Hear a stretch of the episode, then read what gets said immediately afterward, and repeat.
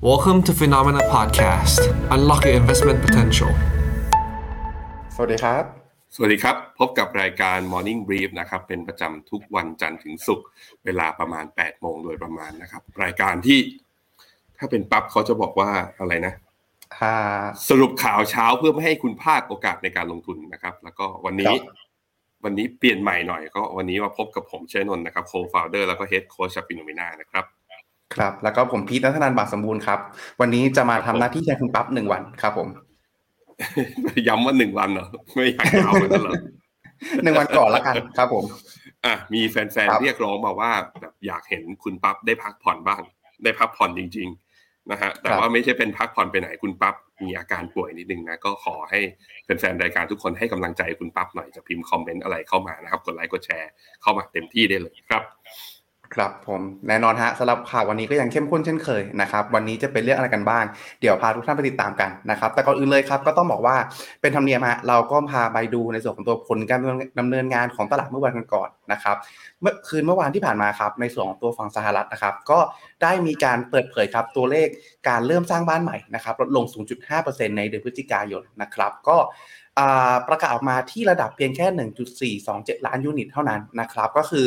ชะลอตัวลงนะครับแต่ว่ายังสูงกว่าที่นักวิเคราะห์คาดการเอาไว้ที่ 1.4 ล้านยูนิตนะครับซึ่งณตรงนี้เองเนี่ยครับก็ต้องบอกว่าถือว่าเป็นสัญญาณที่ดีเล็กๆแล้วกันสำหรับในส่วนของตัวที่ตลาดตีความว่าตลาดอ่าว่าณตรงนี้เองเนี่ย มันสะท้อนเรื่องของตัวเศรษฐกิจที่ชะลอตัวเพิ่มเติมมากขึ้นนะครับรวมไปถึงในส่วนของตัวอัตราเงินเฟ้อที่เริ่มชะลอตัวอย่างต่อลงอย่างต่อเนื่องด้วยนะครับ ซึ่งณตรงนี้ครับก็เลยส่งผลครับให้ในส่วนของตัวตลาดหุ้นสหรัฐนะครับ ก็มีการปรับตัวบวกขึ้นเล็กน้อยทั้ง 3 ตลาดเลยนะครับอย่างในส่วนของตัวในหน้าจอนะครับ ก็นะตรงนี้เองในส่วนของตัวตลาดหุ้นสหรัฐนะครับนำโดยในส่วนของตัวดาวอ่า small cap นะครับที่ปรับตัวขึ้น 0.68%นะครับตามมาด้วยดาวโจนส์ครับ 0.28%แล้วก็ S&P 500 0.1%ในขณะที่ NASDAQ ปรับตัวบวกขึ้นเพียงแค่ 0.01%เท่านั้นเองครับผม ครับผมในส่วนของกราฟทางเทคนิคนะเราไปดูกันหน่อยว่าเป็นอย่างไรกันบ้าง ตัวกราฟทางเทคนิคไปดูดัชนีดาวโจนส์นะครับ เมื่อวานนี้ก็ถือว่าได้แท่ง candlestick แท่งสีเขียว แต่เขียวเบาๆนะเขียวไม่ถึงร้อยจุด หรือแค่ประมาณสัก0.28%ข้อดีที่เห็นคือยังยืนเหนือเส้นค่าเฉลี่ยระยะยาวคือ 200 วัน แล้วก็ยืนเหนือเส้นค่าเฉลี่ย50 วันด้วยเช่นเดียวกัน แต่การปรับฐานลงมาจากจุดสูงสุดเนี่ยตอนประมาณสัก 34,700 เนี่ย ตอนนี้ก็ลบลงมาแถวๆประมาณสัก 600 จุดแล้ว ก็ไม่น้อยนะ ก็ถือว่าลงมาเยอะทีเดียวนะครับ ใน S&P 500 นะครับ หลังจากที่ขึ้นไปทดสอบตัว Dow 10 Channel เป็นแนวต้านสำคัญเนี่ย ถึงแม้ว่าจะทะลุผ่านเส้นค่าเฉลี่ย 200 วันไปนะ แต่พอไม่ผ่านต้านนี้ไปประกอบกับไอ uptrend channel ระยะสั้นเนี่ยก็หลุดลงมาด้วย ก็ทำให้ตอนเนี้ S&P 500 ลงมาต่ำกว่าเส้นค่าเฉลี่ยทุกเส้น แต่ก็มีแนวรับเบาๆ อ่อนๆ ที่ Fibonacci 23.6 อยู่นะตรงนี้นะครับ ก็เห็นจะเห็นนะว่าพอลงมาทดสอบปุ๊บ S&P 500 ก็ไม่ลงต่อนะ ก็มีแรงซื้อกลับเป็นบวกเล็ก ๆ เมื่อวานนี้บวกนิดเดียวเองบวกแค่ 4 จุดเท่านั้นนะครับ ในขณะที่ NASDAQ ก็เป็นบวกแต่ว่าโอ้โห NASDAQ นี่บวกน้อยมากนะฮะ บวกแค่ไม่ถึง 1 จุดด้วยซ้ำไปนะฮะ ไปดู 11 sector ของอเมริกากันหน่อย 11 sector เนี่ยบวกไปทั้งหมดเอ่อ6 sector อีก4 sector เป็นลบ sector ที่มีการปรับไอ้ไม่ไม่สามารถบวกได้ก็คือมี healthcare แต่ก็ลบไม่เยอะครับ 0.07%มีตัว consumer discretionary ลบอยู่ 1.16%นะครับแล้วก็เป็น consumer staple ลบ 0.08 อีกตัวหนึ่งที่ลงแรงหน่อยเมื่อคืนนี้ก็คือตัว real estate นะครับลบอยู่ 0.22 นะครับ แต่ตัวที่ลบหนักเลยเนี่ยที่ทำให้ดัชนีไม่ไปไหนนะ อันนี้ก็คือ consumer discretionary คือกลุ่มสินค้าพวกออุปโภคบริโภค ของทางฝั่งอเมริกาเริ่มเห็น เริ่มเห็นละ เริ่มเห็นว่า โอ้อิดัชนีทำนิวโล ย้อนกลับไปตอนปี 2020 เลยทุกคน แสดงให้เห็นว่าานักลงทุนในอเมริกานะ เริ่มกังวลว่าอ่า recession ถ้าเกิดขึ้นจริง คนอเมริกาเองจะมีการชะลอการบริโภคหรือไม่ ซึ่งเมื่อการมีการชะลอการบริโภคหุ้นกลุ่มนี้อาจจะเสียประโยชน์จึงมีแรงเทขายออกมานะครับเมื่อวานนี้ตัวหนึ่งที่น่าสนใจคือตัว dollar index นะครับ dollar index ก็คือกลับมาอยู่ในโซนที่เรียกว่าดิ่งลงมานะลบ 0.66 ลบ 0.66 ก็แปลว่าอะไร คือ dollar index อ่อนค่า แต่ว่าเป็นการอ่อนค่าจากตะกร้า index เนี่ยเป็นการอ่อนค่าต่ออ่ค่าเงินของสกุลหนึ่ง ซึ่งอยู่ในข่าวเราเดี๋ยวตามไปดูอีกทีหนึ่งทำให้ดอลลาร์เช้านี้อยู่ที่ประมาณ 103.9 นะครับ ต่ำกว่า 104อีกรอบหนึ่ง การที่ดอลลาร์กลับมาอ่อนอย่างนี้ไม่แน่ใจนะว่าจะเป็นผลดีกับ emerging market หรือเปล่านะครับ ต้องรอดูกันนิดหนึ่ง ตัวสุดท้ายครับ bond yield สิบปีนะฮะ bond yield สิบปีดีดขึ้นมาสามสี่วันทำการติดละ ตอนนี้อยู่ที่สามจุดเจ็ดศูนย์ก็อีกก็เป็นเพราะว่าประเด็นข่าวที่เหลือเราจะพาไปดูเช่นเดียวกันนะครับ จากทางฝั่งแย้มๆหน่อยก็คือ BOJ หลาย ๆ คนน่าจะรู้อยู่แล้วว่า เมื่อวานนี้มีเรื่องของการทำ policy shift ขยายกรอบของการเคลื่อนไหวของตราสารหนี้มากขึ้น ก็เลยทำให้ bond yield ทั้งโลกเนี่ยมีการปรับตัวขึ้น เช่นเดียวกันกับตัว bond yield สิบปีนะครับ แต่ว่าถ้าดูบอลยูสิปีกับตัว 2 ปีของในอเมริกา ยังเป็น inverted yield curve อยู่นะ นั่นก็แปลว่าตัว bond yield สิบปี อัตราผลตอบแทนยังต่ำกว่า 2 ปี ตลาดยัง price in เรื่องนี้แล้วคิดว่า recession น่าจะเกิดอยู่นะครับอะพี่พีพี่พีครับ ครับผม ในส่วนของตัวตลาดหุ้นนอกจากฝั่งสหรัฐครับ ในส่วนของตัวฝั่งยุโรปเองก็ต้องบอกว่าถือว่าค่อนข้างใกล้เคียงกันครับ ในลักษณะของการเคลื่อนไหวอยู่ในกรอบแคบนะครับ อย่างในส่วนของตัวตลาดหุ้นเยอรมันนะครับ DAX เยอรมันก็ติดลบเพียงแค่ 0.42%นะครับ ในขณะที่ฟุตซี่ร้อยของทางอังกก็ปรับตัวบวกขึ้นประมาณ 0.13%นะครับ ในขณะที่ยูโรซ็อก50 ครับ ติดลบประมาณสัก 0.23%นะครับ จะสังเกตได้ว่าเขียวๆแดงๆสลับกันไปนะครับ เพราะว่ายังขาดปัจจัยใหม่ แล้วก็ ยังคงลุ้นครับในส่วนของตัวช่วงปลายปีนี้ว่าจะมีเหตุการณ์อุบัติเหตุอื่นๆ เกิดขึ้นหรือไม่ครับผม ตัวทางฝั่งตลาดหุ้นยุโรปเนี่ยถ้าดูเป็นกราฟ ก็คือมันเสียทรงตั้งแต่เมื่อวันเมื่อวันพฤหัสที่แล้ว ที่ตัวยูโรซ็อกหกร้อยเนี่ยลบลงมา2.85เปอร์เซ็นเป็นการลงมาต่ำกว่าเส้นค่าเฉลี่ย20วันครั้งแรกนะนับตั้งแต่ดีขึ้นมาตอนกลางเดือนตุลาเลย แล้วก็เนี่ย ล่าสุดก็คือพอเข้าสัปดาห์นี้มาก็เทรดต่ำกว่าเส้นค่าเฉลี่ย 200 วันด้วยเช่นเดียวกัน ก็เข้าสู่รอบปรับฐานด้วยนะครับ แต่ว่าถ้าดูฟิวเจอร์เช้านี้นะ ที่เทรดอยู่ 2 ตลาดคือ CAC 40 กับตัว f t s e 100เนี่ย จะเห็นว่าเริ่มกลับมารีบาวขึ้นเบาๆ ถามว่าเกิดจากอะไรถ้าไปดูค่าเงินนะ ค่าเงินยูโรดอลลาร์เนี่ยก็อยู่ในโซนของการแข่งค่าอยู่ไม่ได้อ่อนค่าต่อ ตัวหนึ่งคือค่าเงินปอน ค่าเงินปอนมีการอ่อนค่าลงมาเล็กน้อยเมื่อวันพฤหัสที่แล้ว แต่ว่าตอนนี้ก็ทรงๆอยู่ที่ประมาณ 1.218 ก็แปลว่าอยู่ในโซนแข็งค่า แล้วก็ยังยืนเกาะๆอยู่ที่เส้นค่าเฉลี่ย 20 บาทนะครับ นอกจากนั้นครับนอกจากในฝั่งของยุโรปแล้วนะครับในส่วนของตัวที่ค่อนข้างแดงครับก็คือจะเป็นฝั่งเอเชียนะครับก็อย่างในส่วนของตัวตลาดหุ้นจีนนะครับก็ปรับตัวตั้งแต่ประมาณสัก1ถึง2.2%เลยทีเดียวนะครับในขณะที่ตลาดหุ้นไทยติดลบประมาณสัก 0.85%นะครับมีเพียงคอสปีเกาหลีใต้แล้วก็ ในส่วนของตัวตลาดหุ้นฟิลิปปินส์ครับที่ปรับตัวบวกสวนขึ้นมาได้นะครับส่วนใหญ่แล้วที่เหลือเองเนี่ยจะรับข่าวในเรื่องของตัวความกังวลครับเรื่องของการติดเชื้อในส่วนของตัวฝั่งประเทศจีนนะครับตัวเชื้อโควิดที่กลับมาเร่งตัวอีกครั้งหนึ่งนะครับกังวลว่าณตรงนี้เองเนี่ยจะนำไปสู่การล็อกดาวน์อีกครั้งหนึ่งหรือเปล่าครับผมครับผมตัวดัชนีของทั้งฝั่งเอเชียเองเนี่ยที่เห็นชัดเจนเลยว่ากลับสู่เป็นขาลงเลยกันก็คือนิกเคอิ แล้วก็เคยบอกไปแล้วนะเนี่ยนิกเคอิเนี่ยถ้าลากเป็นฟิบอนัชชีศูนย์ถึงร้อยของ wave เนี่ย wave ใหญ่ๆที่ sideway อยู่เนี่ยจะเห็นว่าทุกครั้งที่ขึ้นมาแถวๆประมาณ 61.8 ของ Fibonacci retracement มีครั้งหนึ่งที่ขึ้นไปเนี่ยสามารถทะลุขึ้นไปได้แต่ก็เป็น fall signal นะ แถวเนี้ยไม่ผ่าน การทดสอบล่าสุดก็คือทดสอบเมื่อตอนปลายเดือนพฤศจิกาไม่ผ่านอีกรอบหนึ่ง ตั้งแต่ตอนนั้นเราก็ส่งสัญญาณแล้วว่าจำเป็นนะ ใครที่มองหุ้นญี่ปุ่นระยะสั้น จำเป็นต้องลดพอร์ต take profit หรือว่าคัดลอสออกไปก่อนแล้วแต่ว่าทุนคุณอยู่ตรงไหน ล่าสุดก็เมื่อวานนี้ พอ BOJ ประกาศตัว policy shift นะก็มีการเปลี่ยนแปลงเรื่องนโยบายการเงินปุ๊บก็ทำให้ตลาดหุ้นญี่ปุ่นนั้นลบ 2.46%แล้วหลุดต่ำกว่าเส้นค่าเฉลี่ย 200 วันลงมา จนถึงจุดนี้คนก็น่าจะถามว่าแล้วถ้ายังมีอยู่แล้วจะทำอย่างไร ผมคิดว่าตัวนิกเอีถ้าดูจากโมเมนตัมณตอนนี้ ดาวไซด์ยังยังเปิดอยู่ ที่ฟิโบนัชชีหกอ่อยี่สิบสามจุดหกจะเป็นแนวรับถัดไปนะ แต่ว่าถ้าดูจากทรงแล้วก็จะมีโซนแถวๆประมาณสองหมื่นห้าพันเจ็ดร้อยถึงสองหมื่นหกพันอ่าสองสองหมื่นหกพันท้วนสำหรับนิกเคอิสองสองห้านะ ตรงนี้เป็นโซนที่รอบของการปรับฐานรอบที่ผ่านมาไม่หลุด ตรงนี้ก็เป็นโซนแรก ถ้าลงมารอบนี้ไม่หลุด ดีดขึ้นมาก็แปลว่าจะเข้าสู่รอบ technical rebound ของเขาได้นะครับ ใครaction สรุปคือ น่าจะยังมี downside อยู่อีกประมาณสักสองถึงสามเปอร์เซ็นซึ่งถ้าลงมาตรงนี้ ใครที่เล่นสั้นน่าทยอยรับ แต่ถ้าใครอยากจะถือยาวยังจำเป็นต้องรอและติดตามต่อไปนะครับ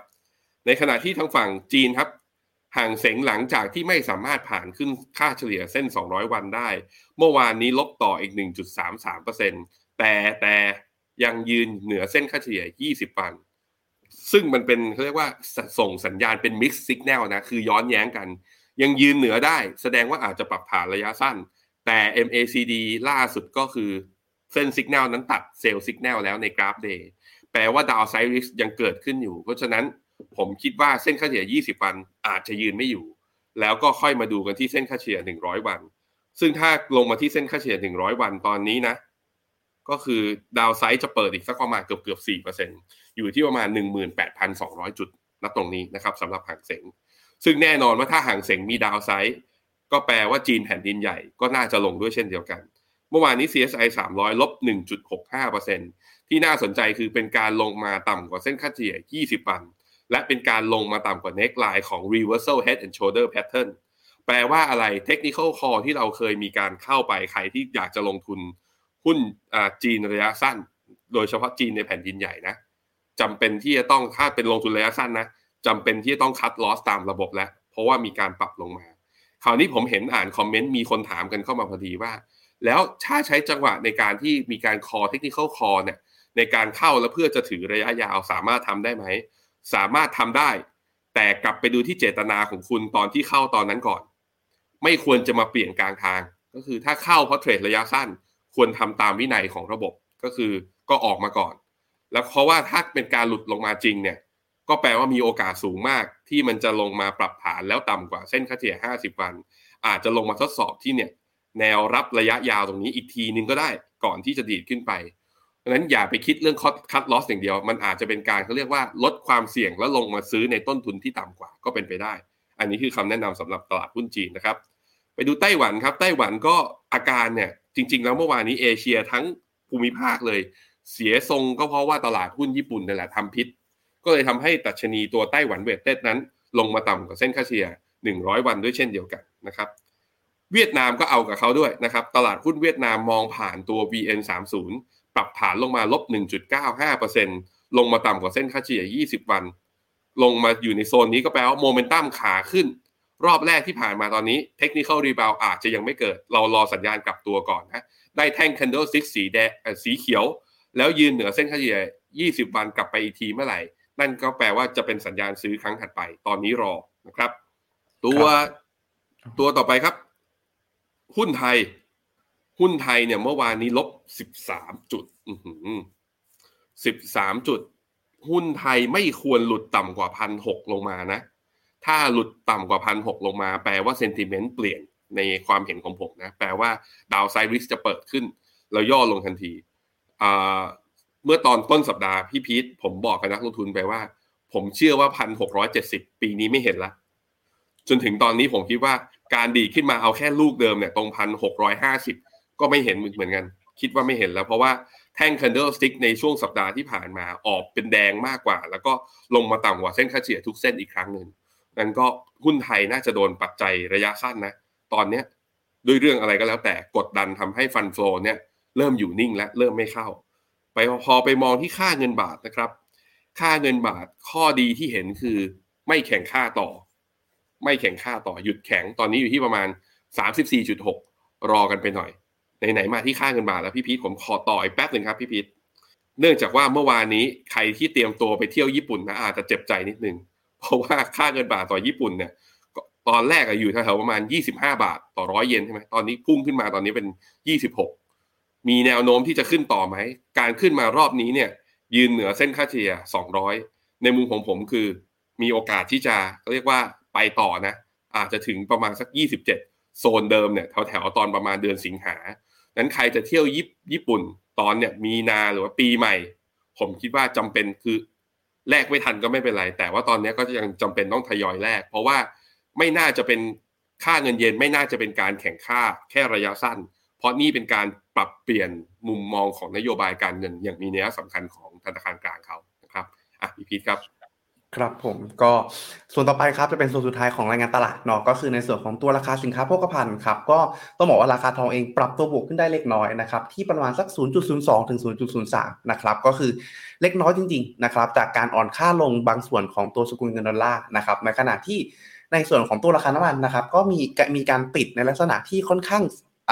ผสมผสานการระหว่างในส่วนของตัว WTI แล้วก็ Brent Oil นะครับที่ในส่วนของตัว WTI เองเนี่ยปรับตัวบวกขึ้นประมาณ 0.22%นะครับในขณะที่ Brent ครับติดลบอยู่ที่ 0.15%ครับผมเมื่อวานนี้ตัวราคาทองนี่สนุกมากนะบวกวันเดียวเนี่ยคือสามสิบเหรียญพี่พีทแต่ถามว่าแล้วตรงนี้จะเป็นยังไงต่อไป ผมคิดว่าอย่างที่พีทบอกเลยขึ้นอยู่กับดอลลาร์ขึ้นอยู่กับ dollar index เลยว่าจะไปทางไหน ถ้าดอลลาร์ มีแนวโน้มจะอ่อนไปต่อนะ ผมคิดว่าความเห็นผมมีโอกาส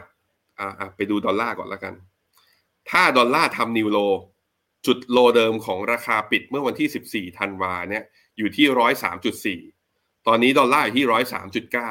ถ้าลงมาต่ำกว่าร้อยสามจุดสี่นะ ทองจะมีโอกาสทะลุจากกรอบพันแปดร้อยยี่สิบเนี่ย ขึ้นไปที่โซนไหน ผมคิดว่ามีโอกาสจะขึ้นไปถึงประมาณพันแปดร้อยเจ็ดสิบ มีโอกาสนะ มีโอกาสเลย แต่คำถามคือ แล้วดอลลาร์มันจะลงไปถึงขนาดนั้นได้จริงหรือไม่ อันนี้ต้องมารอดู ซึ่งดูแล้วความเห็นส่วนตัวเลย ผมคิดว่าทองแถวๆพันแปดร้อยี่สิบเนี่ยสูงไปแล้ว ไม่น่าจะมีปัจจัยอะไรที่จะทำให้ตัวทองและตัวดอลลาร์เนี่ยอ่อนแรง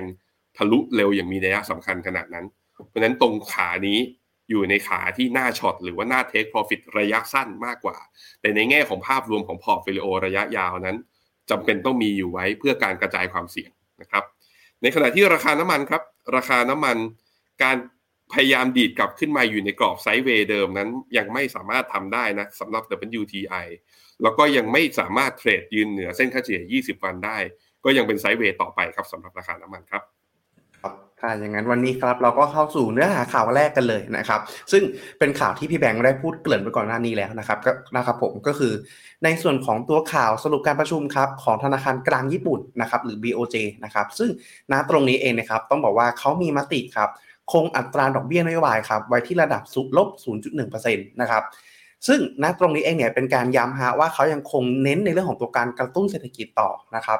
พร้อมด้วยการประกาศว่าจะมีการเข้าซื้อพันธบัตรรัฐบาลญี่ปุ่นเพิ่มขึ้นนะครับ สู่ระดับ 9 ล้านล้านเยนนะครับ หรือคิดเป็นจำนวนเงินประมาณ 6.75 หมื่นล้านดอลลาร์ต่อเดือนนะครับ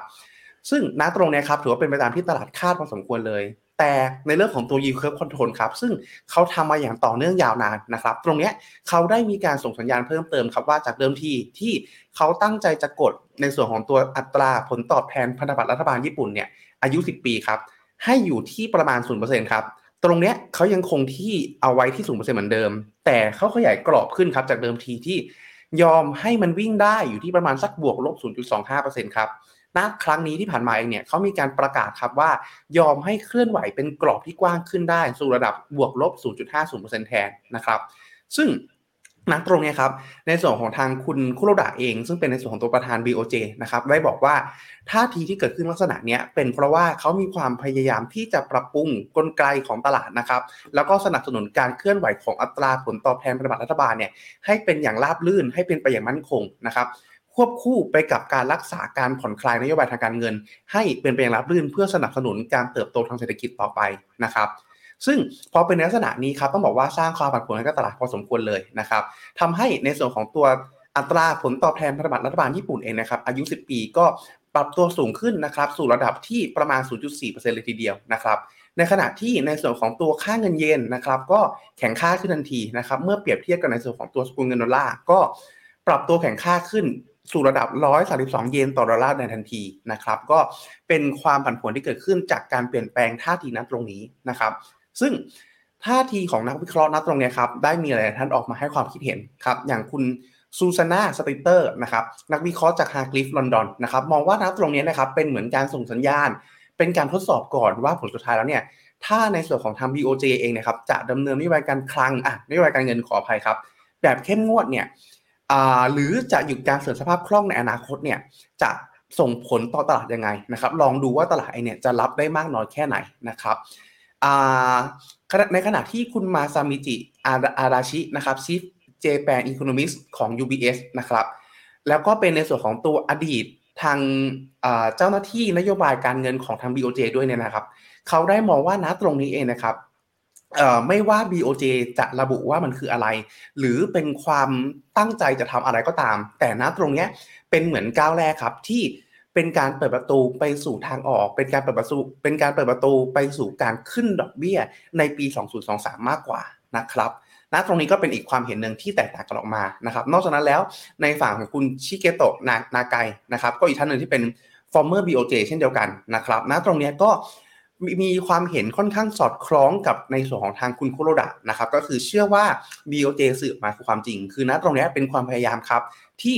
จะทำให้ yield curve control เนี่ย เป็นไปอย่างราบลื่น แล้วก็มั่นคงเพิ่มเติมมากขึ้นนะครับ ขณะที่ในส่วนของทางคุณ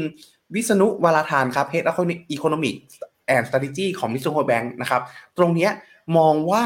สแตนของหรือท่าทีของ BOJ ทั้งปีที่ผ่านมาที่ คงการดำเนินนโยบายการเงินแบบผ่อนคลายมาก ๆ เอาไว้ณตอนนี้ครับทำให้เกิดเป็นความเสี่ยงที่สูงเพิ่มเติมมากขึ้นนะครับทำให้ในส่วนของตัวก้าวต่อไปที่ BOJ จะขยับหลังจากนี้ หลังจากที่การปล่อยให้ในส่วนของตัวอัตราผลตอบแทนพันธบัตรรัฐบาลญี่ปุ่นเนี่ยขยับตัวได้กว้างขึ้น หลังจากนี้ครับถือว่าเป็นก้าวที่ต้องระมัดระวังเป็นอย่างยิ่ง เพราะว่าถ้า BOJ ก้าวผิดอาจจะส่งผลให้ตลาดเนี่ยเข้าสู่ภาวะความผันผวนชนิดที่ว่า อาจจะเป็นวิกฤตที่เกิดขึ้นใหม่ได้อีกครั้งหนึ่งก็ได้ครับผม ครับผมแต่ผมคิดว่าถ้าดูจากตัวค่าเงินเยนที่แข็งค่านะต้องดูต่ออีกสักระยะหนึ่งอีกนิดนึง แต่การแข็งค่าเนี้ยมันมาพร้อมกับนโยบายที่ไม่ได้ใช้เงินเป็นก้อนๆเป็นครั้งๆเหมือนก่อนหน้านี้พี่พีทจำได้เนาะวิธีก็คือว่าใช้เงินทุนสำรองที่มี แล้วก็เข้าแทรกแซงค่าเงินโดยตรง เยนแข็งแป๊บหนึ่งสุดท้ายพอไม่มีข่าวแทรกแซงต่อ เยนก็กลับมาอ่อนอีกรอบหนึ่ง มันเหมือนตำน้ำพริกละลายแม่น้ำแล้วเงิน reserve ของตัวเองก็ลดลงไปเรื่อยๆ อันนี้คือกำลังจะบอกตลาดว่าฉันจะใช้ reserve ของตัวเองลดลง ผ่อนคลายก็คือดอกเบี้ย เนื่องจาก interest rate gap ของตัว BOJ ของไอ้ถ้าไอของดอกเบี้ยที่ญี่ปุ่นนั้น มันห่างเมื่อเทียบกับประเทศอื่นๆ ในโลกเนี่ยค่อนข้างเยอะนั้นฉันจะปล่อยให้มันแคบลงมากขึ้น ตรงนี้มันเพิ่มความเชื่อมั่น ในแง่ที่ว่าระยะสั้นนี้คือนักลงทุนมองว่ามาถูกทางแล้วพี่พี่คุโรดะ พี่ไม่ใช้เงินสุรุ่ยสุร่ายแล้ว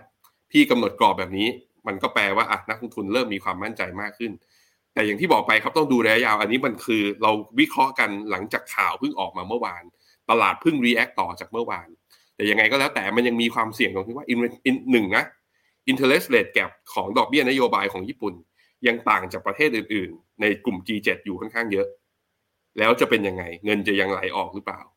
ข้อที่สองคือตัวเศรษฐกิจญี่ปุ่นเองจริง ๆ แล้วอะ มันก็มีมุมหนึ่งคือค่าเงินเยนนั้นอ่อนนั้นดีกับหุ้นส่งออก ซึ่งบริษัทในญี่ปุ่นจริงๆแล้วก็ส่งออกเยอะ ส่งออกเยอะด้วย แล้วก็เงินของนักลงทุนญี่ปุ่นส่วนใหญ่นะ ก็ไม่ได้อยู่ในญี่ปุ่น ก็อยู่ที่โอเวอร์ซีคือออกไปจากข้างนอกเพราะนั้น ถ้าส่งถ้าใช้นโยบายนี้แล้วส่งสัญญาณว่าค่าเงินเยนจะแข็งคำถามคือนักลงทุนที่มีเงินอยู่ต่างประเทศเยอะๆอย่างเงี้ยจะมีความคิดเรื่องเฮ้ยอยากจะเอาเงินกลับมา แล้วเงินเยนเนี่ยมัน คือไม่อ่อนก็ดี แต่มันจะแข็งเร็วจนกระทำให้ตัวภาคส่งออกมีปัญหาหรือเปล่า อันนี้ก็เป็นความท้าทายที่จะต้องบริหารจัดการ แต่นะจุดจุดนี้ต้องสรุปต้องสรุปแบบนี้ ธนาคารกลางทั่วโลกมีนโยบายการเงินนะ monetary policy เนี่ยแบบ flexible มากขึ้นพี่พีทคือพร้อมที่จะปรับเปลี่ยนไปในท่าที่เราไม่รู้จัก หรือไปในท่าที่เซอร์ไพรส์ตลาดมากขึ้น เพื่อที่จะลองทดลองดูว่า react ต่อตลาดเป็นยังไง ตลาดมีความเชื่อมั่นไหม แล้วเป็นนโยบายที่เห็นผลหรือเปล่า เพราะฉะนั้นคือเรามองด้านว่าเฮ้ยแย่แล้วแย่แล้วอย่างเดียวไม่ได้ เขาก็พร้อมปรับตัวด้วยเช่นเดียวกันนะครับ ครับ ก็เดี๋ยวมาที่สไลด์นิดนึงนะครับ อันนี้ก็เป็นภาพในส่วนของตัวการปรับตัวลงหรือแข่งค่าขึ้นของสกุลเงินเยนเมื่อวานนี้นะครับ ก็พอมีการประกาศมาปุ๊บครับ ค่าเงินเยนก็ปรับตัวแข่งค่าทันทีนะครับ จากเดิมทีที่เคลื่อนไหวอยู่ประมาณสัก ร้อยสี่สิบอ่าร้อยสามสิบเจ็ดร้อยสามสิบแปดเยนต่อดอลลาร์นะครับก็ปรับตัวลงมาสู่ระดับร้อยสามสิบสองจุดสี่หนึ่งนะครับในขณะที่อัตราผลตอบแทนพันธบัตรรัฐบาลญี่ปุ่นครับอายุ 10 ปีก็ปรับตัวขึ้นทันทีนะครับแต่อันนี้ก็คือเป็นเหมือนสิ่งที่พี่แบงค์พูดถึงเมื่อกี้นะครับว่าแม้จะปรับตัวขึ้นครับ แต่ในส่วนของตัวส่วนต่างเมื่อเทียบกับในส่วนของตัวอัตราผลตอบแทนพันธบัตรรัฐบาลประเทศอื่น ๆ ที่มีขนาดเศรษฐกิจใหญ่กว่าหรือใกล้เคียงกันนะครับ ก็ ต้องบอกว่ายังถือว่ามีส่วนต่างค่อนข้างเยอะเลยทีเดียวนะครับ อย่างจะเห็นได้ว่าฝั่งเยอรมนีณปัจจุบันอยู่ที่ประมาณสัก 2.3 2.4%นะครับในขณะที่ในส่วนของตัวฝั่ง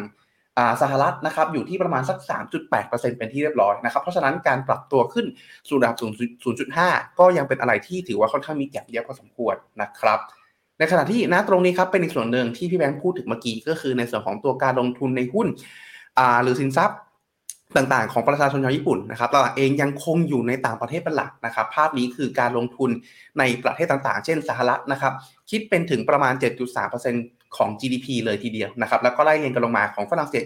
7.5เนเธอร์แลนด์ 9.5 แล้วก็แคนาดา 4.1 นะครับ รวมไปถึงอ่าซึ่งณตรงนี้ครับในส่วนของตัวการปรับนโยบายการเงินเป็นท่าทีลักษณะนี้ อาจจะหนุนหรือเปล่าให้มีแรงกลับเข้ามาลงทุนในพันธบัตรรัฐบาลญี่ปุ่นเพิ่มเติมในอนาคตก็เป็นไปได้นะครับ ซึ่งณตรงนี้ครับในส่วนของตัวแรงอ่าหนึ่งในนโยบายนโยบายที่ทาง BOJ เขากล่าวถึงครับ ก็คือเรื่องของการยังคงการเข้าซื้อ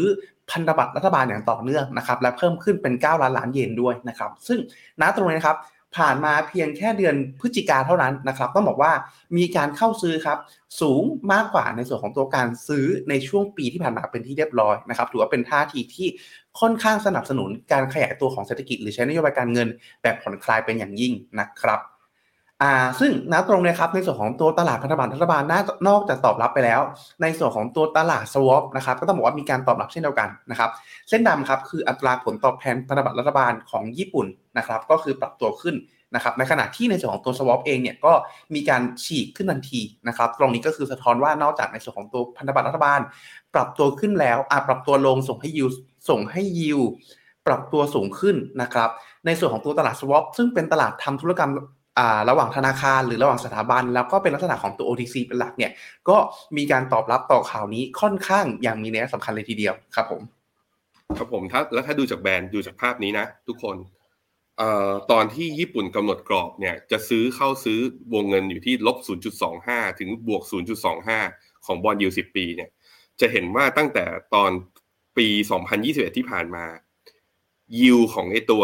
10 year ไอ้10 year yield เนี่ยก็คืออัตราผลตอบแทนตัว 10 ปีเนี่ยก็อยู่แถวๆ0.25 เพราะนั้นตอนนี้มันตอนนี้เช้านี้เลยที่ trading view นะ ที่หน้าจอผมตอนนี้บอลยิว10 ปีของญี่ปุ่นอยู่ที่ 0.45 แล้วเมื่อกี้ข่าวเขาบอกว่ากำหนดกรอบบนที่เท่าไหร่พี่พีท0.5 ถูกไหมแปลว่าอะไรมันก็ควรจะขึ้นไปแตะหรือเปล่า แสดงว่ายังมีอีก 0.5 basis point นะ ที่จะดีดขึ้นไปอีก ถ้า 0.5 basis point ดีดขึ้นไปอีก เย็นก็จะมีโอกาสแข็งอีกระยะสั้น แต่คำถามคือที่ผมบอกว่ามีโอกาสแล้วที่เย็นจะแข็งมากกว่านี้ อย่างเยนบาทกับเยนเนี่ยก็มีโอกาสแข็งมากกว่านี้เพราะอะไร นี่มันเป็นนโยบายไงแบบว่าลองดูทดลองเปลี่ยนแล้ว ถ้าเขาเห็น fund flow ยังเอาไม่อยู่ ยังใช้เงินทุนสำรอง reserve ยังเยอะอยู่คุโรดะอาจจะประชุมรอบหน้าพี่พีทอาจจะไปต่อก็ได้นะ ขยายกรอบจาก 0.5 ขึ้นไปเป็น 0.75 เพราะว่าตัว swap rate ตอนนี้ก็อยู่ที่ 0.7 กลับไปที่หน้าพี่พีทอีกทีหนึ่ง swap rate ตอนนี้คือในตลาดคิดไม่เหมือนกับ BOJ คือ BOJ แทรกแซงกลไกตลาด แต่กลไกตลาดแต่คิดว่าบอลยูสิบปีของญี่ปุ่นตอนนี้ ไม่ควรจะอยู่ที่แถวนี้ ควรจะอยู่ในแถว 0.75 นั้นอาจจะมีการค่อยๆขยับตัวกรอบเนี้ยเพื่อทำให้ตัวดอกเบี้ยของญี่ปุ่น เข้าใกล้ดอกเบี้ยของเขตเศรษฐกิจหลักประเทศอื่นก็ได้ นั้นมุมมองต่อเย็นเนี่ยมีโอกาสแข็งขึ้นนะครับในระยะกลางครับ ครับผมก็สำหรับข่าวต่อไปนะครับก็แน่นอนฮะจะเป็นเรื่องของทางการจีนกันบ้างนะครับที่ในส่วนของตัวกำจำนวนผู้ติดเชื้อนะครับเร่งตัวขึ้นอย่างต่อเนื่องนะครับ ซึ่งณตรงนี้เองนะครับส่งผลให้มีจำนวนผู้เสียชีวิตเกิดขึ้นด้วยนะครับแต่ล่าสุดครับในส่วนของตัวทางการจีนเอง ได้มีการประกาศออกมาครับว่าขออนุญาตครับ ปลี่ยนแปลงในส่วนของตัวการนับยอดผู้เสียชีวิตจากโควิดนะครับณตรงนี้เองเนี่ยเขาตีความให้แคบลงนะครับ โดยก็คือมีเงื่อนไขว่าจะต้องเป็นโดยมิโดยที่ว่ามีเงื่อนไขก็คือนับเฉพาะครับ คนที่ตรวจว่าตรวจพบว่าติดเชื้อโควิดในทีเท่านั้นนะครับ แล้วก็ 2 ก็คือเสียชีวิตจากการให้จากการหายใจล้มเหลว เท่านั้นนะครับ ซึ่งในส่วนของตัวการหายการหายใจล้มเหลวนะครับ เป็นในส่วนของตัวโรคสภาวะพื้นฐาน หรือในส่วนของตัวการเสียชีวิตจากไวรัสโดยตรงนะครับ ซึ่งถ้าเป็นในลักษณะนี้นะครับต้องบอกว่าถือว่าเป็นการตีความที่ค่อนข้างแคบมาพอสมควรเลยนะครับ พอเป็นลักษณะนี้ปุ๊บในส่วนของตัวการที่บุคคลคนหนึ่งเสียชีวิตครับ แม้ว่าจะติดเชื้อตัวโควิดในทีก็ตาม แต่จากโรคประจำตัวเดิมนะครับหน้าตรงนี้จะไม่ถูกนับรวมเข้ามาด้วยนะครับ ซึ่งการประกาศหน้าตรงนี้ครับ ถือว่าเป็นการยืนยันความสงสัยของตลาดครับ ที่มองว่าจำนวนผู้เสียชีวิตจากโควิดในทีของทางการจีนในช่วงเวลาที่ผ่านมาณตรงนี้ครับถือว่าอยู่ในระดับที่ต่ำไปแปลกนะครับ ซึ่งณตรงนี้ครับก็ถือว่าเป็นการเปลี่ยนเกณฑ์เพื่ออเปลี่ยนเกณฑ์ที่ค่อนข้าง ตรงกับสิ่งที่ตลาดคาดการเอาไว้นะครับ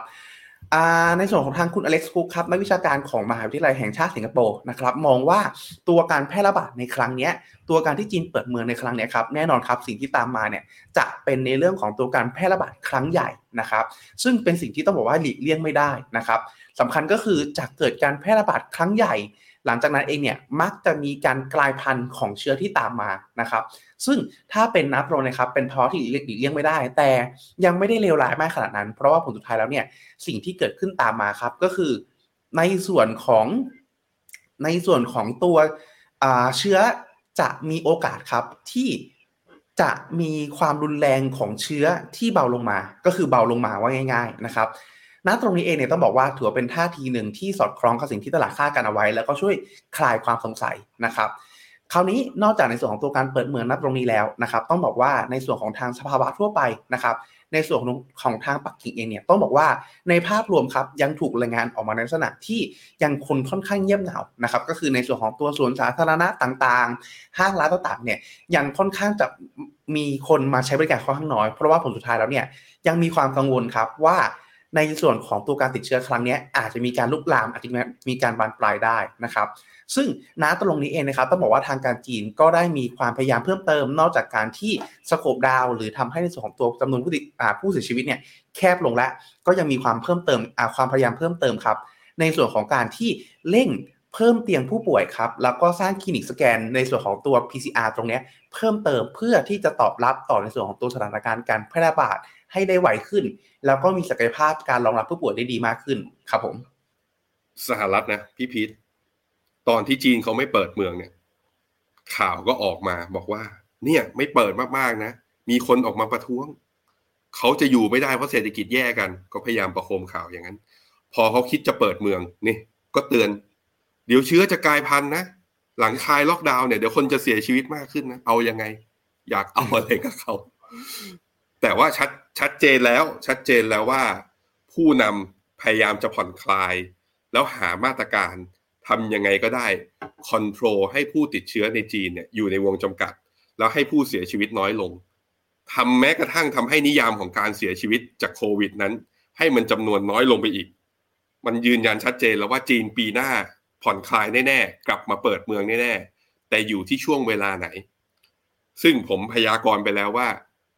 จะเริ่มฟูลี่แบบว่าโอเพนจริง ๆ นะ ก็คือหลังจากที่คณะธรรมกาทำงานชุดใหม่เนี่ย หลังจากที่มีการประชุมสมัชพักพักคอมมิวนิสต์สมัชชาไปเนี่ย เมื่อตอนเดือนพฤศจิกาเนี่ย จะเข้ารับตำแหน่งอย่างเป็นทางการ คือตอนเดือนมีนาใช่ไหมพี่ใช่ไหมหลังจากนั้นแหละ ผมคิดว่าจะเริ่มเห็นนโยบายและมาตรการในการกระตุ้น แล้วกลับมาเปิดเมืองจริง ๆ จังๆ ซึ่งตอนนี้จริง ๆ แล้วถ้าเรากลับไปดูใน investment outlook ของฟิโนเมนาปี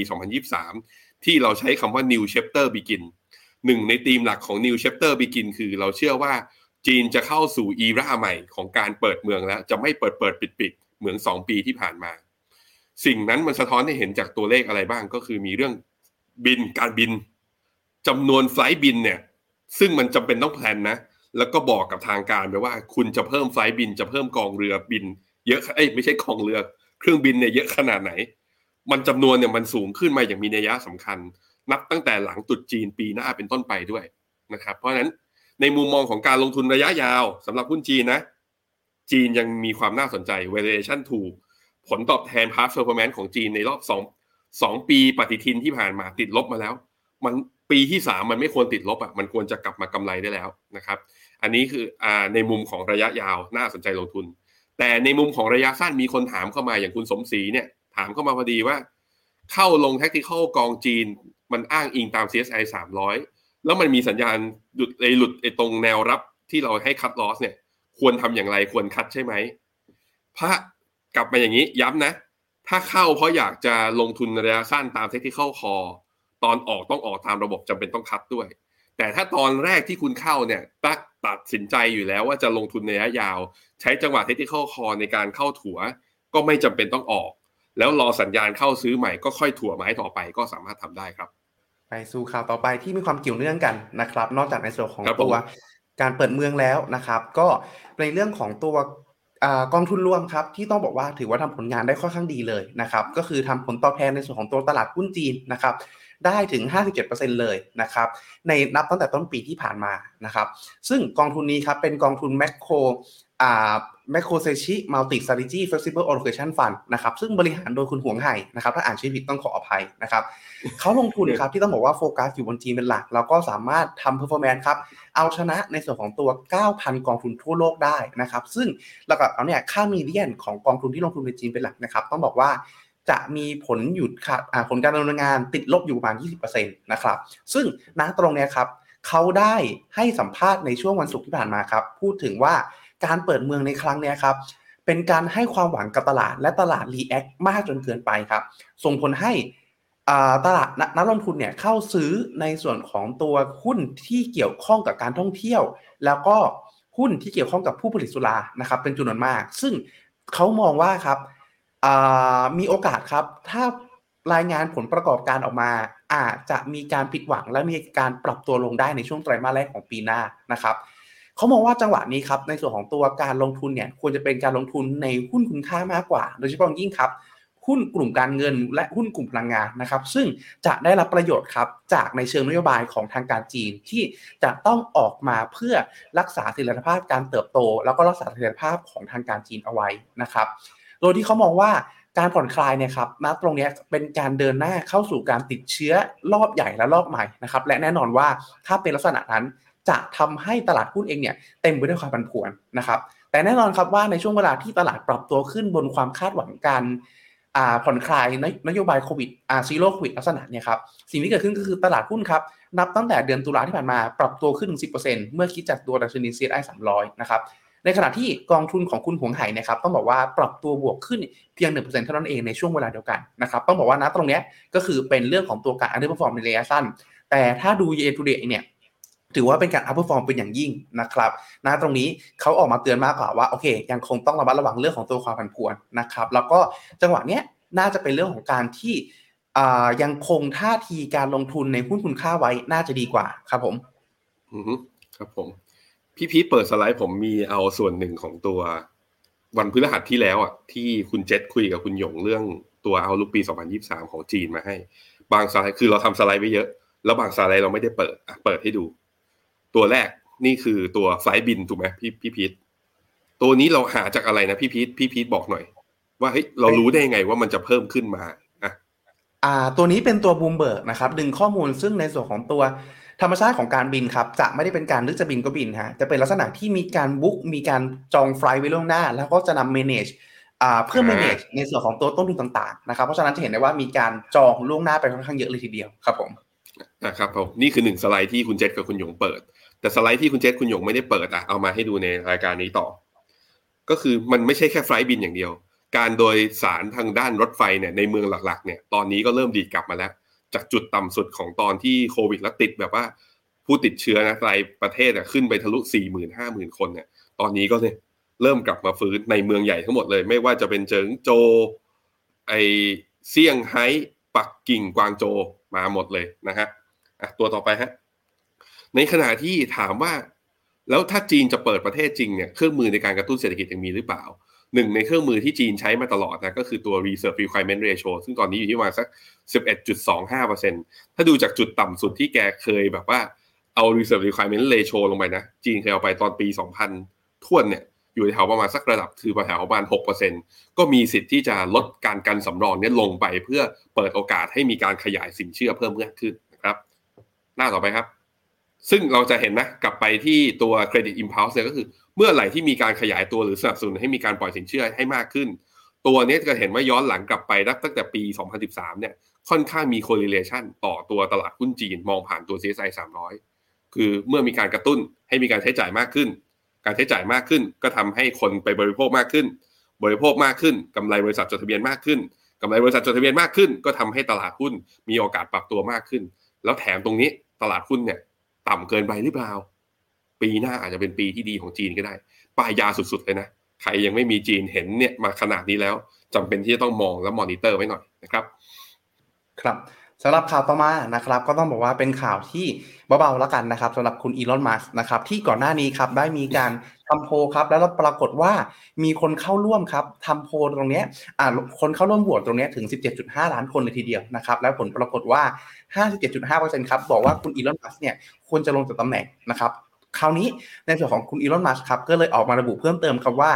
เขานับครับนับเฉพาะคนที่ใช้บริการ Twitter Blue หรือในส่วนของตัวคนที่ใช้ Twitter แบบเสียเงินเท่านั้นนะครับก็เป็นความพลิ้วอันแรกที่เกิดขึ้นนะครับ แต่ไม่ใช่ว่านะตรงนี้ครับเป็นท่าทีที่พลิ้วของเขาเพียงอย่างเดียวนะครับ ก็ต้องบอกว่าเป็นลักษณะของการที่เขาเองเนี่ยมีแหล่งข่าว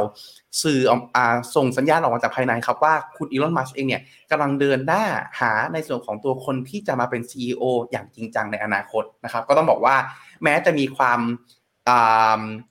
บิดนิดนึงแล้วกันเนาะแต่ว่าเราเองเนี่ยก็ถือว่ามีการดำเนินการภายในที่สอดคล้องกับเสียงเรียกร้องนะตรงนี้นะครับ นอกจากนั้นแล้วครับนอกจากในส่วนของตัวความเป็นไปได้ในเรื่องของตัวการเปลี่ยน CEO แล้วครับต้องบอกว่านะตรงนี้เองเนี่ย Twitter หรือคุณอีลอนมัสเองนะครับถือว่ามีพายุซ้ำเข้ามาครับก็คือเรื่องของตัวการ ฟ้องร้องที่ต้องบอกว่าเพิ่มขึ้นอย่างต่อเนื่องนะครับ หลังจากที่ในส่วนของทางคุณอีลอนมัสเองเนี่ยได้มีการปลดพนักงานกว่า 3 7 0 0ตำแหน่งนะครับในแผนการลดต้นทุนขององค์กรนะครับหลังจากที่เขาเข้าซื้อกิจการนะครับ ซึ่งหลังจากนั้นเองเนี่ยก็มีพนักงานหลายร้อยคนครับที่ยื่นใบลาออกตามหลังจากนั้นนะครับ ล่าสุดครับ ได้มีการฟ้องร้องเพิ่มเติมครับ ได้ในเรื่องผ่านอนุญาตอนุญาโตตุลาการครับ โดยเราบอกว่าบริษัทเองนะครับได้มีการเลือกปฏิบัติต่อพนักงานครับด้วยปัจจัยทางเพศสภาพ การทำผิดสัญญาว่าจ้าง และการไล่พนักงานครับที่อยู่ระหว่างการลาป่วยหรือลาคลอดบุตรออกจากบริษัทนะครับเรียกได้ว่านักตรงนี้ครับถือว่าเป็น 2 ข่าวครับที่เข้ามากระทบกับในส่วนของตัว Twitter ในช่วงเวลานี้พอสมควรเลยทีเดียวครับผมพาไปดูข่าวเทสลาครับไม่ใช่ไปดูกราฟเทสลากันหน่อยเทสลาเมื่อวานนี้ ไม่ได้เกี่ยวอะไรกับทวิตเตอร์นะพี่พีท ไม่ได้เกี่ยวเลย จะบอกไม่ได้ปีไม่ได้เกี่ยวก็ไม่ได้คือ ความความดื้อและความพลิ้วของเขาที่ยังอยากจะยืนอยู่แบบว่า ไม่ทำตามมติมหาชนน่ะ มันทำให้ผู้ถือหุ้นเทสลาไม่พอใจ เพราะผู้ถือหุ้นเทสลาอยากกวักมือเรียกอีลอนมัสก์บอกว่า ไม่ต้องไปที่บริษัทอื่นได้แล้ว กลับมาที่เทสลาได้แล้ว แต่ตอนนี้มันกลายเป็นว่า value เขาเรียกว่าความมั่งคั่งของคุณอีลอนมัสก์เนี่ย มันขึ้นอยู่กับสองหุ้นตัวใหญ่แล้วมันไม่ใช่แค่เทสลาตัวเดียวมันขึ้นอยู่กับทวิตเตอร์ด้วย แกก็เลยช่วงนี้ก็คือโฟกัสที่ทวิตเตอร์เป็นส่วนใหญ่ แต่ผู้ถือหุ้นเทสลาไม่ชอบ ไม่ชอบขนาดไหนไม่ชอบขนาดที่ว่า เมื่อวานนี้ราคาเทสลาลงไปวันเดียวพี่พีทลบแปดเปอร์เซ็นทำห้าสิบสอง week low ใหม่นะ นี่คือจุดต่ำสุดที่เราไม่เห็นเลยมานับตั้งแต่ตอนเดือนพฤศจิกาปีสองพันยี่สิบราคาที่ประมาณร้อยสามสิบเจ็ดลาร้อยสามสิบเจ็ดเหรียญต่อหุ้นนะตอนนี้ แปลว่า year to date นะถ้านับตั้งแต่ต้นปีเทสลาลงมาแล้วประมาณห้าสิบเจ็ดเปอร์เซ็นต์ถ้านับย้อนหลังเพียงแค่เดือนเดียวเนี่ยลบไปเกือบเกือบยี่สิบเปอร์เซ็นเป็นการลงคือ เป็นหุ้นอยู่ในเรียก big big cap market cap ใหญ่สุดที่ลงมาค่อนข้างแรงที่สุดเลย เมื่อเทียบกับตัวอื่นๆ ก็ต้องไปรอดูกันต่อนะครับว่าแล้วอีลอนมัสจะแบบว่าเห็น valuation เห็นราคาของเท s l a เนี่ยดิ่งลงมาขนาดนี้ เคยขายออกไปแล้ว คิด คิดแต่จะขายเอาเงินจากเท s l a เนี่ยเอาไปซื้ออย่างอื่น แล้วไม่คิดจะเอาเงินจากที่อื่นมาเอากลับมาซื้อเทสลาเหรอ สร้างความเชื่อมั่นหน่อยสิ อันนี้มีอารมณ์ inner ในตัวด้วยนะ เพราะผมก็ถือหุ้นเทสลาอยู่ด้วยก็แบบว่า เฮ้ย อยากให้อีลอนมัสกลับมาทำงานเหลือเกินนะครับ ใครถือเทสลาอยู่ใครแบบว่า เห็นยังไงกับข่าวนี้ มองยังไงกับอีลอนมัสนี้ลองพิมพ์คอมเมนต์กันเข้ามาหน่อยสิว่าเห็นเหมือนผมหรือเปล่าว่า อยากให้อีลอนมัสถือแค่ทวิตเตอร์ไปอย่าไปยุ่งเลย เพราะว่าวิธีการหรือว่าจากมุมมองของผมนะทวิตเตอร์มันเป็นเขาเรียกว่าโซเชียลมีเดียที่ ถ้าคุณอยากไม่อยากจะกำจัดสิทธิเสรีภาพ อยากให้แพลตฟอร์มมันโตมากขึ้น มันก็ต้องรับฟังความคิดเห็นของคนมากขึ้น แต่ทิศทางหลังจากที่คุณอีลอนมัสเข้ามาเนี่ยผมคิดว่ามันสวนกับวิธีคิดก่อนหน้านี้ ทั้งทั้งที่ตัวอีลอนมัสเองเป็นคนบอกว่าเฮ้ยทวิตเตอร์เนี่ย ไปแบน account นู้น account นู้นอย่างไม่เป็นธรรมแต่สิ่งที่ตัวเองทำผมคิดว่าไม่ได้ต่างกันเลยนะฮะครับผมก่อนจะไปข่าวสุดท้ายครับก็ก็ขออนุญาตครับพี่แบงค์ลองอ่าอ่านในส่วนของตัวคอมเมนต์นิดหนึ่งครับผมครับผมสวัสดีทุกคนนะครับก็มีคนอวยพรเข้ามานะ บอกว่าให้พี่ปั๊บหายไวๆเขาบอกว่าหิมะตกแน่ๆคุณปั๊บหายไปใช่วันนี้อากาศก็ใช้ได้นะพรุ่งนี้หิมะอาจจะตกจริงนะฮะ โอ้มีคนเข้ามาให้กำลังใจคุณปั๊บเยอะแยะเลยนะครับ เดี๋ยวส่งกำลังใจให้คุณปั๊บด้วยนะครับเออมี คุณนัทอ่าคุณนัทพรถามว่า tactical call หากไม่ stop loss เปลี่ยนวิวเป็นถือยาวได้ไหมบอกตอบไปแล้วนะครับ ถ้าเข้าเพราะอยากเป็น tactical call ระยะสั้นควรออกตามระบบ แต่ถ้าคิดจะเป็น long term อยู่แล้วในการสะสมระยะยาว รอบนี้มันย่อลงมา ก็ใช้จังหวะว่าถ้าเดี๋ยวมีคัดข้อคอยรอบหนึ่งก็ใช้ซื้อไม้ถัดไป คุณปิยวันถามว่าเวียดนามลงมารับหรือลงมาทับครับ อืม เป็นคำถามที่น่าสนใจอะกลับมาดูกราฟที่หน้าจอผมที่ตลาดหุ้นเวียดนามอีกทีหนึ่งนะครับ เวียดนาม VN30 ลงมานะตรงนี้ต่ำกว่าเส้นค่าเฉลี่ย 20 วันอีกครั้งหนึ่งแต่ไม่หลุดต่ำกว่า 50 แล้วก็เอาเป็นว่าโมเมนตัมขาขึ้นเนี่ยหายไปแล้วเข้าสู่รอบปรับฐาน MACD ตัดในกราฟ day ตัดเป็น sell สัญญาณด้วย มันแปลว่าคือถ้าจะหวัง ซื้อปุ๊บแล้วให้เด้งเลยเนี่ยไม่ใช่แล้วตอนนี้ไม่ใช่จังหวะแล้วนะครับขาดปัจจัยกระตุ้นผมคิดว่า sentiment ภาพรวมในเอเชียเนี่ยก็อาจจะเป็นส่วนหนึ่งที่กดดันเวียดนาม ต้องรอหน่อยนะครับ เพราะนั้นมีโอกาสที่จะลงมาไม่ได้ลงมารับเอ้ไม่ได้ลงมาทับหรอก ลงมารับแต่อาจจะแบบจอดรับนานหน่อยกว่าไม่ใช่ขึ้นปุ๊บแล้วดีดไปเลยนะครับ คุณมานูพยายามจะถามหุ้นรายตัวเราทุกวันเลยนะ เปลี่ยนตัวมาเรื่อยๆหวังว่าผมจะหลุดใช่ไหมแล้วจะจะตอบให้ได้ใช่ไหมลารายการเนื่องจากว่า ฟิโนเมนานะ เราเป็นบลนซื้อขายหน่วยลงทุนในกองทุนรวม เราให้ความเห็นต่อหุ้นรายตัวที่อยู่ในตลาดไม่ได้ขออภัยจริง ๆนะครับ แต่ถ้าแบบว่ามีแชทส่วนตัวถามไลน์ถามมาที่ไลน์ผมอย่างเงี้ย ผมอาจจะตอบด้วยความเห็นส่วนตัวของผมได้ผู้ไรถามบอกว่าบอกคุณปั๊บนะ ดูแลสุขภาพพักผ่อนมากๆนะคุณปั๊บจริง ๆ แล้วคุณปั๊บอยู่กับเราตรงนี้เลยนะคุณปั๊บแต่ว่าคุณปั๊บใช้เสียงไม่ได้ ก็คุณปั๊บเขาอยู่ให้กำลังใจคุณพีทอยู่นะครับ ตอนนี้ มีคอมเมนต์เรื่อง คุณอาร์คถามเรื่องนิกเกอีสองสองห้ากับค่าเงินเยนอ่าสรุปของปัจจัยที่กระทบกับตัวสองอย่างนี้ก็คือเมื่อวานนี้ทาง BOJ ประกาศนโยบายทำอย่างเดิมทุกอย่างมีอย่างหนึ่งที่เปลี่ยนไปก็คือขยายกรอบในการเข้าซื้อพันธบัตร 10 ปีเนี่ยที่เป็นลบ 0.5%ถึงบวก 0.5%จึงทำให้บอลยู10 ปีนั้นเด้งขึ้น พอเด้งขึ้นตัวค่าเงินเยนเลยกลับมาแข็งคือมีคนเข้ามาซื้อเพราะว่าเอ้ย อัตราผลตอบแทนสูงขึ้นอย่างนี้ ก็ดึงดูดนักลงทุนหน้าใหม่เข้ามาลงทุน แต่ว่าพอยิวมันสูงขึ้นมา นักลงทุนที่อยู่ในตลาดหุ้นแล้วมองว่าไม่ไว้วางใจแล้วบอกเฮ้ยกลับไปอยู่ในตราสารหนี้ดีกว่าเพราะผลตอบแทนสูงขึ้น จึงมีแรงเทขายออกมา ถามว่าอนาคตจะเป็นอย่างไร ดูแล้วมีโอกาสที่ค่าเงินเยนจะแข็งต่อ มีโอกาสที่นิเคอีจะปรับตัวลงต่อ มีโอกาสที่บอลยูสิบปีนั้นจะขยับขึ้นต่อแถวแถว0.5 และ BOJ ก็มีโอกาสที่จะขยายวงไอการไอขยายกรอบของอัตราผลตอบแทนที่จะเข้าซื้อเนี่ยมากกว่า 0.5 ก็เป็นไปได้นะครับ มุมตลาดอื่นไหม มีตลาดอื่นด้วยไหม คุณพีเอสเตอร์ถามว่าอีลตอนอีลอนมัสโหวตผมโหวตอะไร ผมให้ความเห็นไปขนาดนี้น่าจะรู้นะว่าผมโหวตอะไร ผมโหวตบอกว่าออกไปเถอะไปหา CEO คนใหม่ มีคุณบูม อัญชลีถามว่า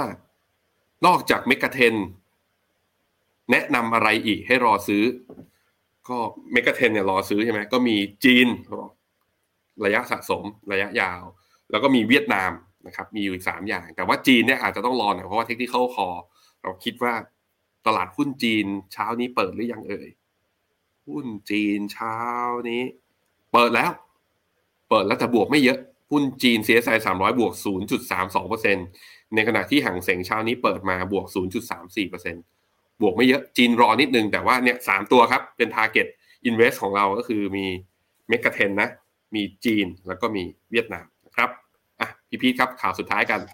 ครับผมข่าวสุดท้ายนะครับ ก็วกกลับมาที่ไทยกันบ้างนะครับในส่วนของข่าวสุดท้ายจะเป็นข่าวดีสำหรับหลายๆท่านนะครับ ที่เตรียมจับจ่ายใช้สอยในช่วงปลายปีนะครับเมื่อวานนี้ครับในส่วนของทางคอรมอนะครับเห็นชอบครับมอบของขวัญปีใหม่ 2566 นะครับในส่วนของตัวโครงการช็อปดีมีคืนนะครับลดภาษีที่ดินและค่าเงินโอนอีกมากนะครับ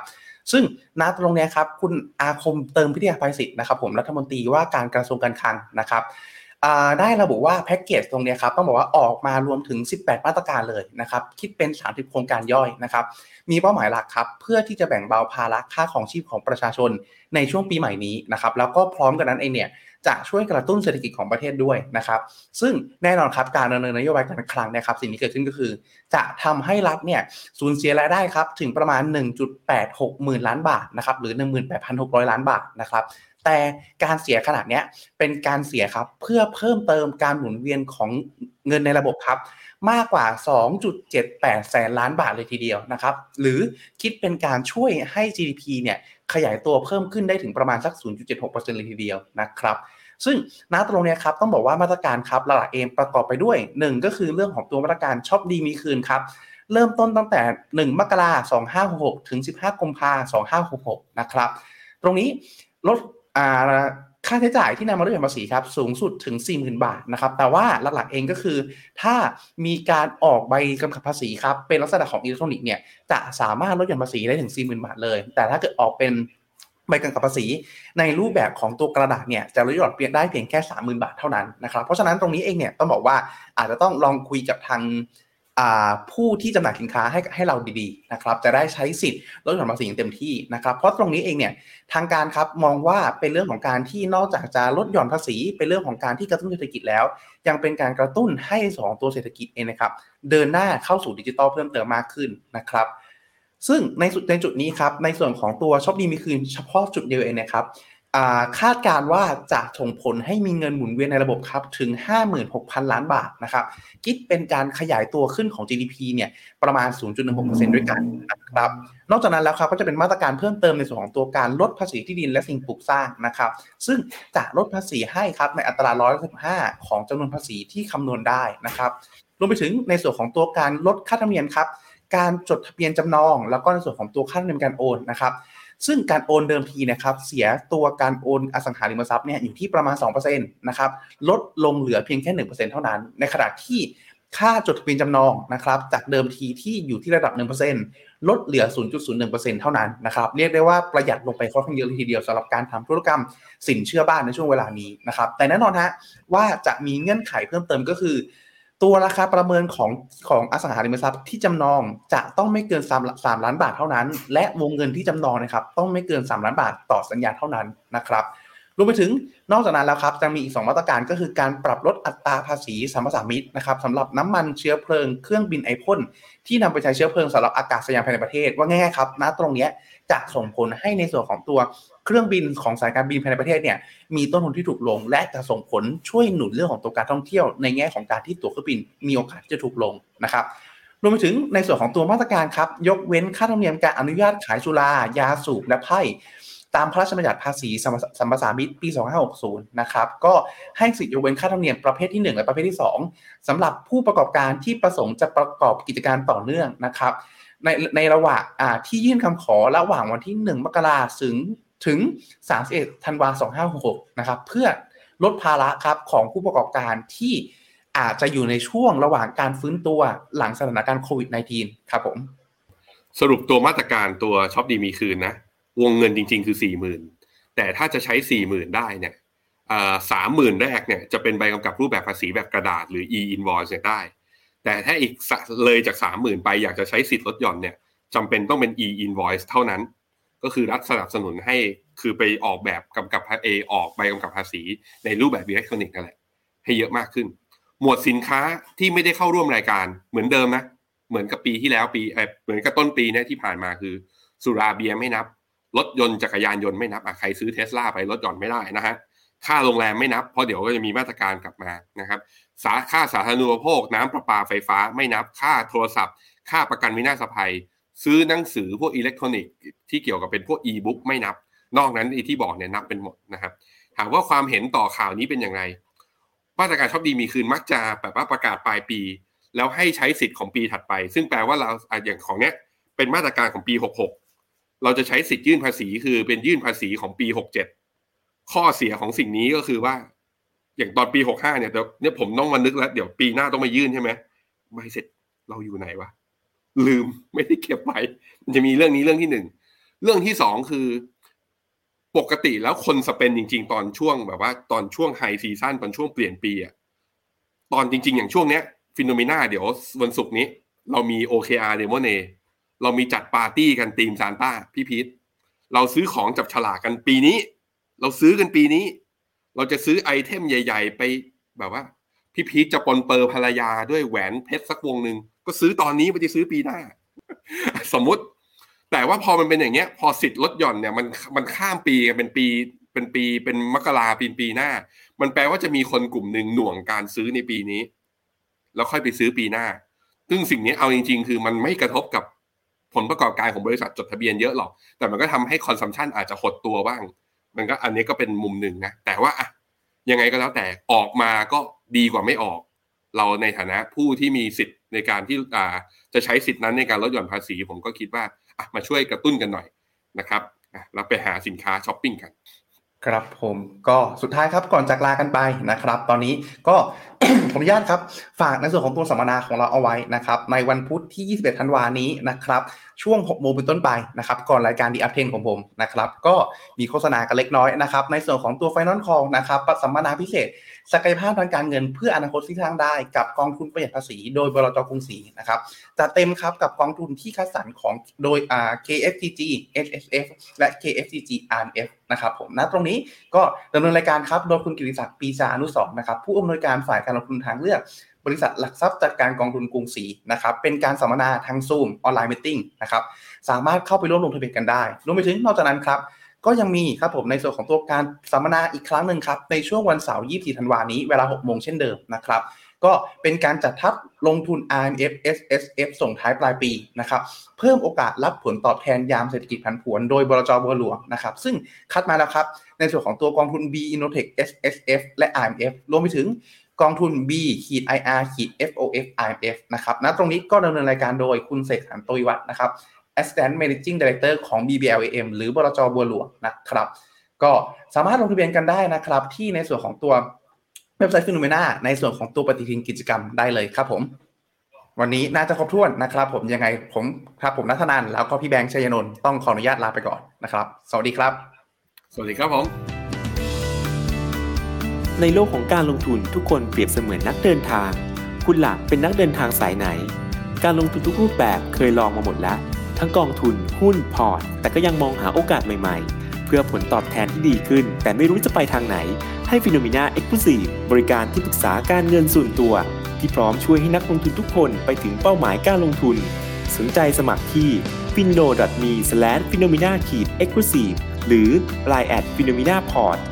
คำเตือนผู้ลงทุนควรทำความเข้าใจลักษณะสินค้า เงื่อนไขผลตอบแทน และความเสี่ยงก่อนตัดสินใจลงทุน